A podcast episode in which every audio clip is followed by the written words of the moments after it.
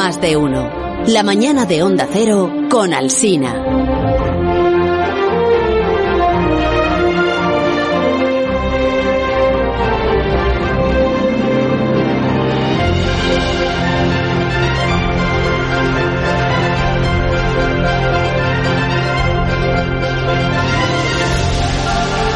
18 minutos nos ponemos ya en las 12 de la mañana de este viernes, 11 de la mañana en las Islas Canarias. Es que estamos ya acabando, Begoña. Ya estamos ahí en puerto. Qué gusto, qué ganas ya, de verdad. Que no te gusta hacer el Corre, programa. sí, muchísimo, pero el viernes es que hay prisa. Hombre, pero Estamos encantados de com compartir sí, con los oyentes. Estamos, pero que, todo este pasa rapidito. De... Bueno, me han dicho los compañeros de Onda Cero Valencia, porque estamos en la hora de Alberto Aparici de los viernes, hmm. que el propio Alberto Aparici se ha personado en nuestros estudios de Valencia para hacer allí su sección y que al parecer lleva una camiseta un poquito llamativa. Ay, a lo mejor es una camiseta de esas promocionales con su consultorio, el Aparici te lo dice, ¿no? Ahora se hacen camisetas de cualquier guerrería, de cualquier cosa. Sí, claro. Pero Aparici te lo dice es un lema espantoso para un Aparici, consultorio y para una camiseta. Arriba, T y luego lo dice.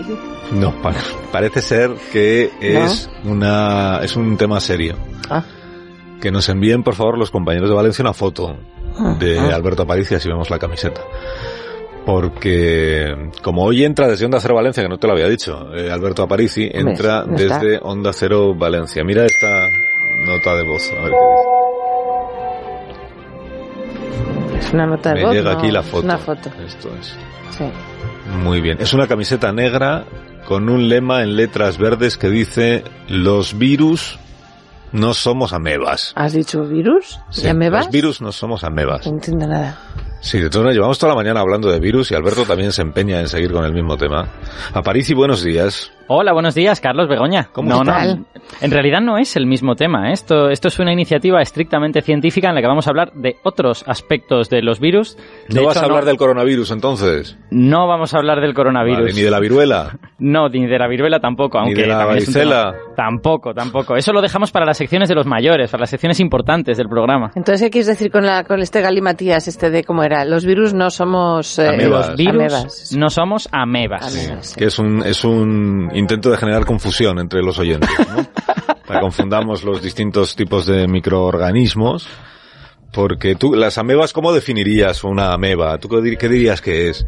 Bueno, ya veo que, que no, ha, no ha servido el eslogan para que entendiéramos nada. No, efectivamente, sí, las, las amebas pues son un microorganismo y concretamente son un protozoo cuyas paredes de sus células son muy flexibles, pueden cambiar de forma y tienen esta cosa que se llaman pseudópodos, pero yo no, no quería hablar de, microbiología. Lo que, lo que quería es utilizar esta acepción, digamos, popular de la palabra ameba como persona antisocial, persona que no se relaciona con nadie, pero, pero bueno, si ya explicamos el chiste, pues ya no. No tiene gracia. mires a Carlos, no le mires. No tiene gracia. Pues es que nadie utiliza la palabra ameba en ese sentido. ¿Cómo que no? Pero si eso es uso Sí, popular un de... poco ameba, yo soy sí. una ameba y Sí. tal. Se ¿no? dice eres un poco seta, ¿no? También. Mira, también, sí, eso También. también No, vale. también Pero no, ameba solo. es más antisocial que seta. Seta Ameba, es nadie más... ha dicho nunca nada parecido a eso. Seta es más, más si eso, ¿no? Mira, tengo aquí hoy a unos alumnos del Colegio Arturo Soria de Madrid que han venido a Ajá. vernos. Son todos ellos expertos en microbiología. Bien amebas. ¿A que sí? Sí, dicen que sí. Mira, dicen que sí. Decidlo más alto que es que Alberto está en Valencia y no soy Sí, ya. sí. Que lo... Sí. ¿Ves? Todos ellos son especialistas a su, a su edad. Pues, ¿Cuántos años tenéis? 14. 14. Más A su edad. Y a, que, 14 y a que ameba, a que ameba significa lo que yo digo, que es ser antisocial. No tiene ni idea. No, no, no. No, dicen que todos que no. A, a que, a que lo que se dice es eres, eres un seta. A que eso sí que se dice. Sí, Sí. O sea bueno, a ver, a lo que, a lo que yo iba A es... que os lo eh, sabéis todo sobre los virus. Sí. A ver lo que dices, Alberto, que hoy tienes un público muy, muy exigente. Bien, me alegro porque hoy vamos a tratar un tema súper interesante, que es que los virus también tienen vida social, que se relacionan unos con otros, que, que cooperan, que compiten entre sí, vamos, que, que no son amebas, eso es lo Ah, que quería decir, vale, que vale, son vale. súper interesantes los virus. Vale. Encima. A que vosotros ya sabíais que los virus tienen mucha vida social. Por supuesto, dicen, pues hay una novedad, claro.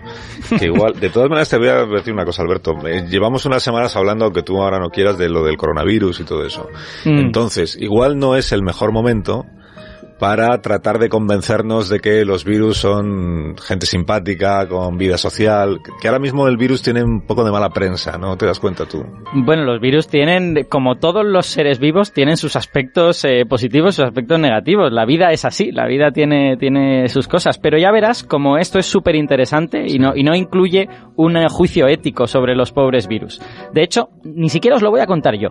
Os lo va a contar un virus. Un virus al que he citado en la emisora de Madrid. Perdona. O sea, Pues sí, sí, que, que Claro, está a punto de entrar. es debería muy estar listo, entrando como ya. está en Valencia y no está aquí. sí es verdad, el virus te, Claro. lo, te lo podías haber invitado tú allí, a- Claro. a, la emisora de allí. No, es para que viváis la experiencia, Uh, hombre. Se cae el virus. Cuidado. Perdóname, que es que es verdad que está entrando aquí un... que viene como forrado en plástico. Es, es como un... Claro. Pero es un virus grande, ¿no? Para Pues- no contagiarse. Sí, claro, es viene protegido, no está el horno para entrevistar a virus sin ninguna protección y además con gente en el estudio. Es que soy un virus gigante, caballero. Que no todos somos retacos como el coronavirus ese. bueno, déjame, déjame que te lo presente. un virus ruso. Es, es, una, es una cepa Da. muy especial de Pizovirus sibericum, que es un virus que fue descubierto en el permafrost de Siberia, donde llevaba 30.000 años allí congelado, y es el virus más grande conocido. Se llama Pizovirus sibericum, pero prefiere que le llamen Dimitri. Buenos días, Dimitri. Buenos días. Que nadie se alarme por mi presencia aquí esta mañana, que a mí no me interesan los humanos. Usted con ese tamaño de ser un virus de dinosaurio, por lo menos, ¿no? De amebas, señora. Otra vez las amebas. Claro. Mi negociado son las amebas. Pero vamos con este plástico que me han obligado a ponerme. Ni un vodka me puedo tomar, ni una chapita de ensaladilla rusa. Nada. Bueno, díganos, díganos, Dimitri. A mí ¿Es me muy está activa? asustando. ¿Es, es muy activa la vida social de los virus? Pues la mía lo era mucho. Mis veranos los pasaba en la tundra, nadando bajo el sol de medianoche. Es verdad que siempre había un pequeñico encontronazo, porque claro, si eh, te encuentras una ameba que esté de buen ver, pues a veces se te olvida avisar a tus compañeros, pero son cosas de vida. Sí, mira, como diría el monaguillo, ojalá le entendiera lo que está usted diciendo. ¿eh? Usted, perdone, pero me he fijado que habla usted en pasado. Mm, es que todo aquello ya es pasado, amiga. Un día de octubre, hace 30.000 años, empezó a nevar como solía. Y lo siguiente que recuerdo es... ¡Uf! Unos científicos descongelándome ya en 2014. Imaginen el salto temporal. Ya no queda aquí ningún amigos. Ni siquiera ha sobrevivido uno de esos virus piratas que siempre trataban de robarnos las amebas. Estoy ahora mismo muy solo. ¡Oh, Drasca visto rosa! Oh, pero hombre, pero... No, hombre, no me, no me- que no me llore. Lo siento, creía Pero sí- que... Este que no me programa es llore, muy que- dado a que nos llore a la Que gente. seguro que es ¿eh? contagioso el lloro también. Pero si seguro que va a conocer a gente nueva, que no pasa nada. Claro, hombre, seguro que sí. Ah, no podría hacer esto, pero no puedo, lo siento, yo me marcho. Pues es que No, son virus estos sociales y se, no se va y se va. No se Pues se vaya si tiene usted. aquí a un montón de chavales de 14 años. Pero tampoco puedo contagiarles de nada. Bueno, si ellos se dejan. Bueno, si son amebas. No, alguna meba habrá. ¿Hay alguna meba en la sala?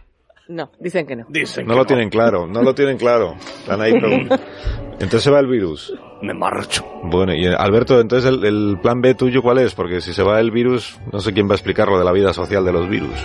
Eh, bueno, pues mi, mi plan B es, eh, en lugar del el protagonista de todo esto, pues que lo cuente el científico, ¿no?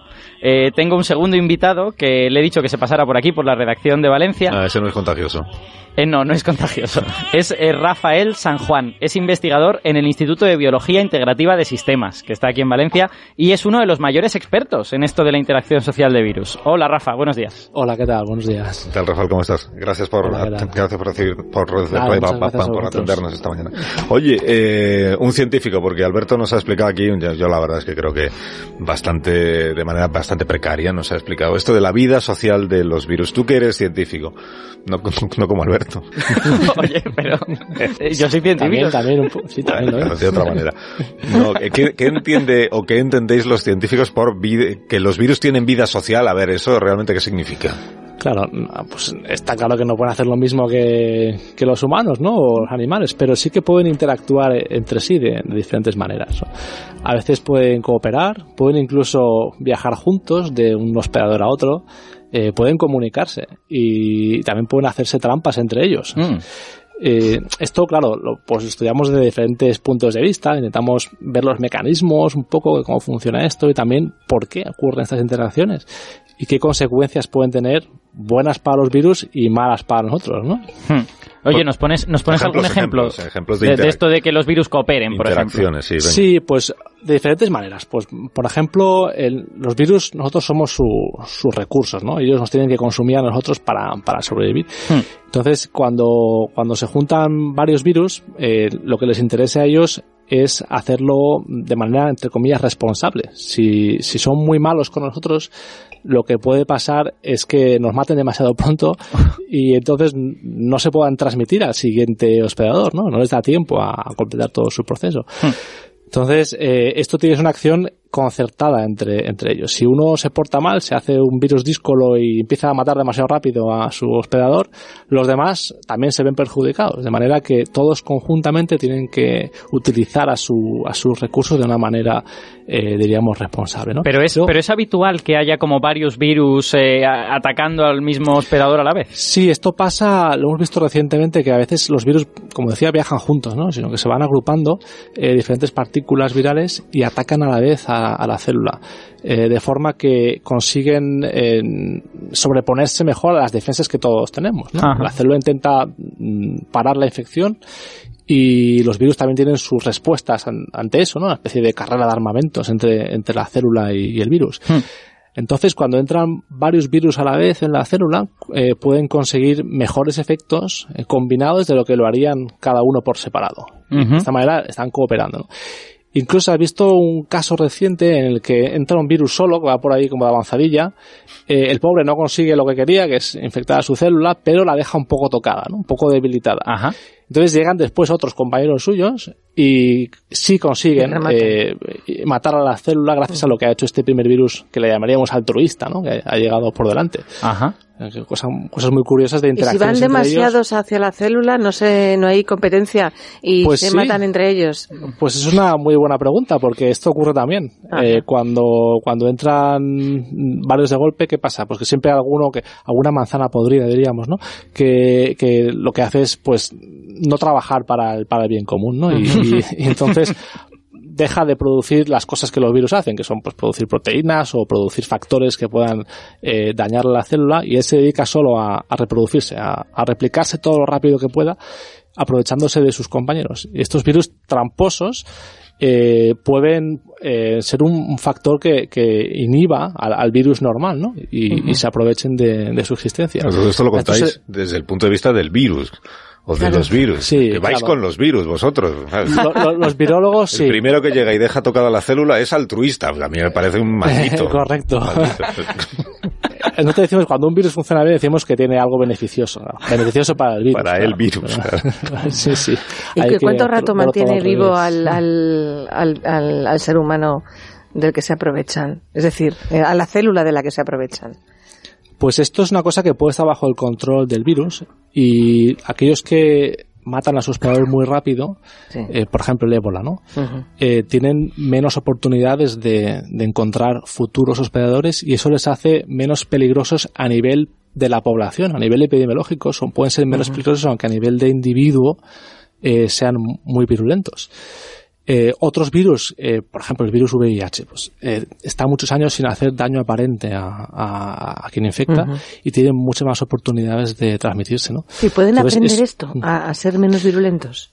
Bueno, aprender, entre comillas, claro, ellos pueden tener eh, variaciones genéticas que hagan que se comporten de una forma u otra. Claro, algunos virus atenuados eh, lo que hacen es ir más despacito, ¿no? De hecho, las vacunas se basan un poco también en esto, ¿no? En atenuar a los virus.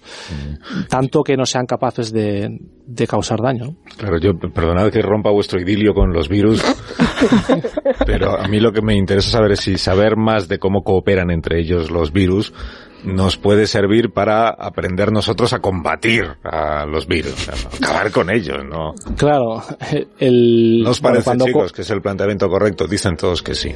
Sí, sí. Cuando cooperan es cuando más peligrosos son porque pues están ayudando entre ellos para ir contra nosotros, ¿no? Pero sí que, como he comentado, hay algunos virus que se hacen trampas entre ellos y esto se le llaman a veces partículas defectivas o virus defectivos, ¿no? Que les faltan trozos que son esenciales para ellos y, pueden existir porque hay otros virus presentes en la célula que sí les proporcionan estas ah, funciones. Entonces, estas partículas defectivas se pueden intentar utilizar para combatir a los virus. usar a los virus tramposos contra los virus normales. Mm. Y bueno, de esto no hay mucho aún, ¿no? En, porque estamos hablando de cosas muy básicas, de ciencia muy básica, quiero decir, pero sí que hay alguna especie de ensayo en ratones y, por el estilo que, intenta usar esta, esta estrategia.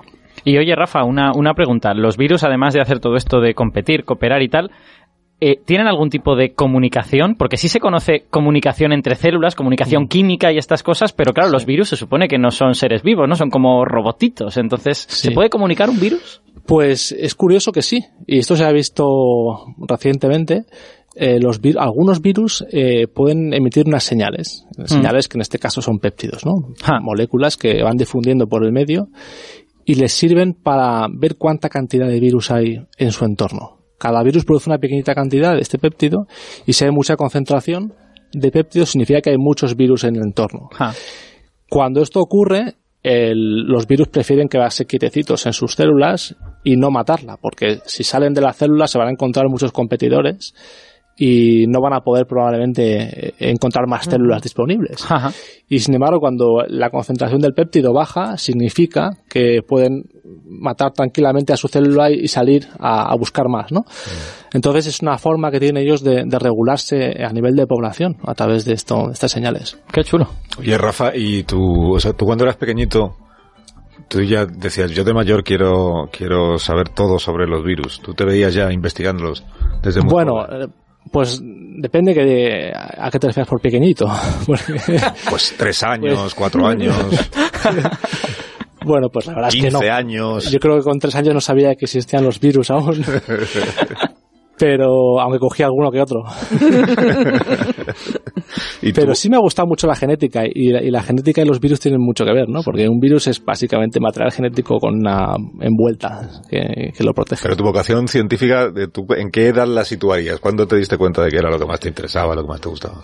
Pues yo diría que a mí me gustaban muchas cosas de, pequeño y de joven. Eh, me gustaba, me gustaba la música, eh, me gustaba la ciencia también.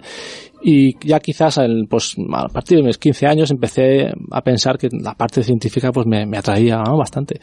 Y de ahí, pues como comentaba, siempre me gustó mucho la genética y de ahí derivé un poco hacia los virus. Y de ahí también a la, evolución, que es una cosa que siempre me ha fascinado, ¿no? El tema de, la selección natural, de, de Darwin y compañía. Y bueno, pues al final la, vida da muchas vueltas y acabas, acabas haciendo evolución social de virus, ¿no? Podrías haber sido músico y ya te Exactamente. Rafa, gracias por habernos acompañado esta mañana y por habernos eh, ilustrado y entretenido contándonos historias de virus y de cooperaciones entre virus y competencia también entre virus. Encantado de venir al programa y muchas gracias. Un abrazo, gracias Rafa. Eh, y te espero aquí la semana que viene. Sí señor, la semana que viene además espero estar en Madrid de cuerpo presente bueno, así no, por favor. Bueno, de que de estar ahí en persona. Físicamente, quieres decir. sí, exacto. Muy bien. Adiós, Alberto. Hasta la semana que viene. Chao, adiós, chao. Adiós, las noticias.